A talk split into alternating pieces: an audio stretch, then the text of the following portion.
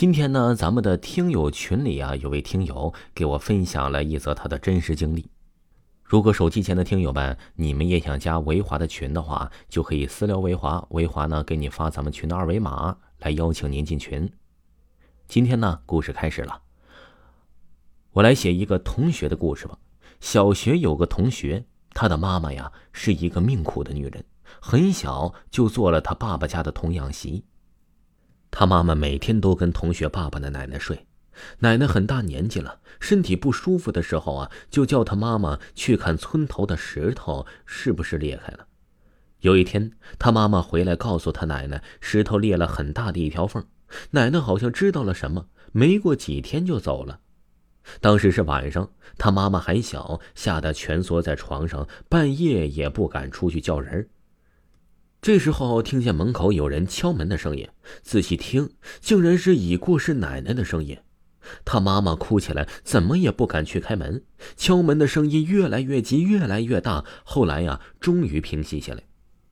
他妈妈以为过去了，突然听到屋顶瓦片响动的声音，那叫名字的声音居然到了屋顶。他妈妈坚持着，终于啊，天亮，鸣叫了，声音也走了。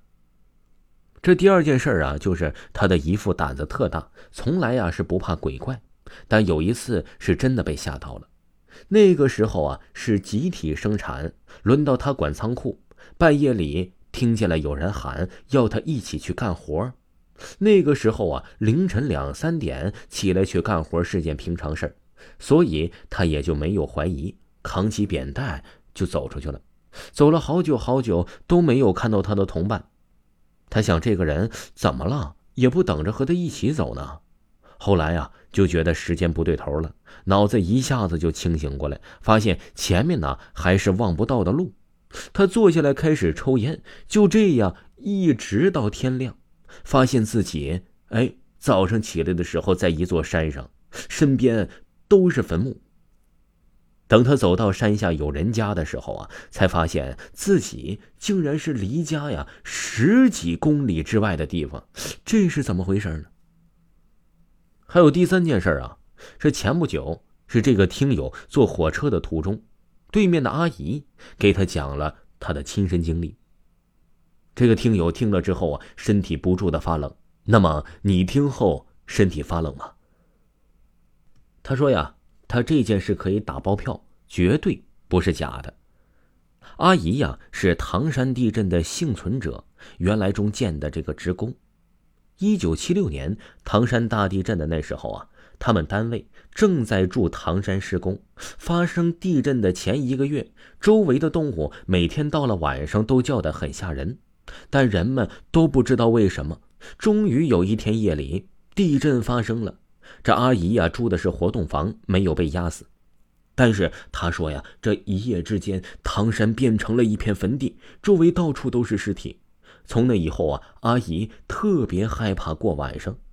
地震过后的几天呢，这阿姨的单位晚上要不断的施工，但开施工车的人每到晚上都看见大片大片的人围住车，车也开不了。下车之后啊，却发现一个人都没有。单位的很多人其实都遇到过这种事情，汇报给上级。上级呀是个共产党员，他不信，亲自去现场，结果也被吓了个半死。于是啊，单位就通知了，晚上停止施工。这阿姨的一个同事啊是位医生，也幸存了下来。在发生地震后的几千里，他的九岁的儿子对他的妈妈说：“妈妈，怎么那么多人找你看病啊？”但他妈妈却看不到。吓得呀，以后都不敢在唐山生活了。阿姨说的时候啊，都是面带恐惧。这个听友相信这件事绝对不是假的。听众朋友，本集播讲完毕，感谢您的收听。